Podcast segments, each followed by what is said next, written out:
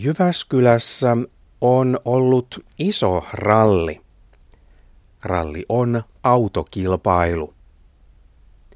Jyväskylän ralli on MM-ralli, eli se on yksi MM-sarjan kilpailuista. MM-sarjassa kuljettajat kilpailevat siitä, kuka voittaa maailmanmestaruuden. Jyväskylän ralli on joka vuosi. Tänä vuonna ralli oli elokuun ensimmäisenä viikonloppuna. Ralli kesti neljä päivää.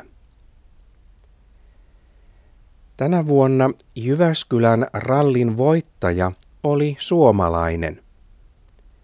Suomalainen Jari-Matti Latvala oli Jyväskylässä paras. Latvala oli iloinen, että suomalaiset näkivät oman urheilijan voiton.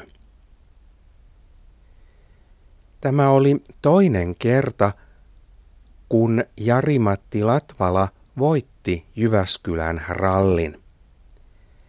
Hän voitti Jyväskylässä myös vuonna 2010. Latvala ajaa nyt Volkswagen-autoa. Ranskalainen Sebastien Ogier oli tänä vuonna Jyväskylässä toiseksi paras. Vuosi sitten Ogier voitti Jyväskylän rallin. Myös Ogier ajaa Volkswagen-autoa.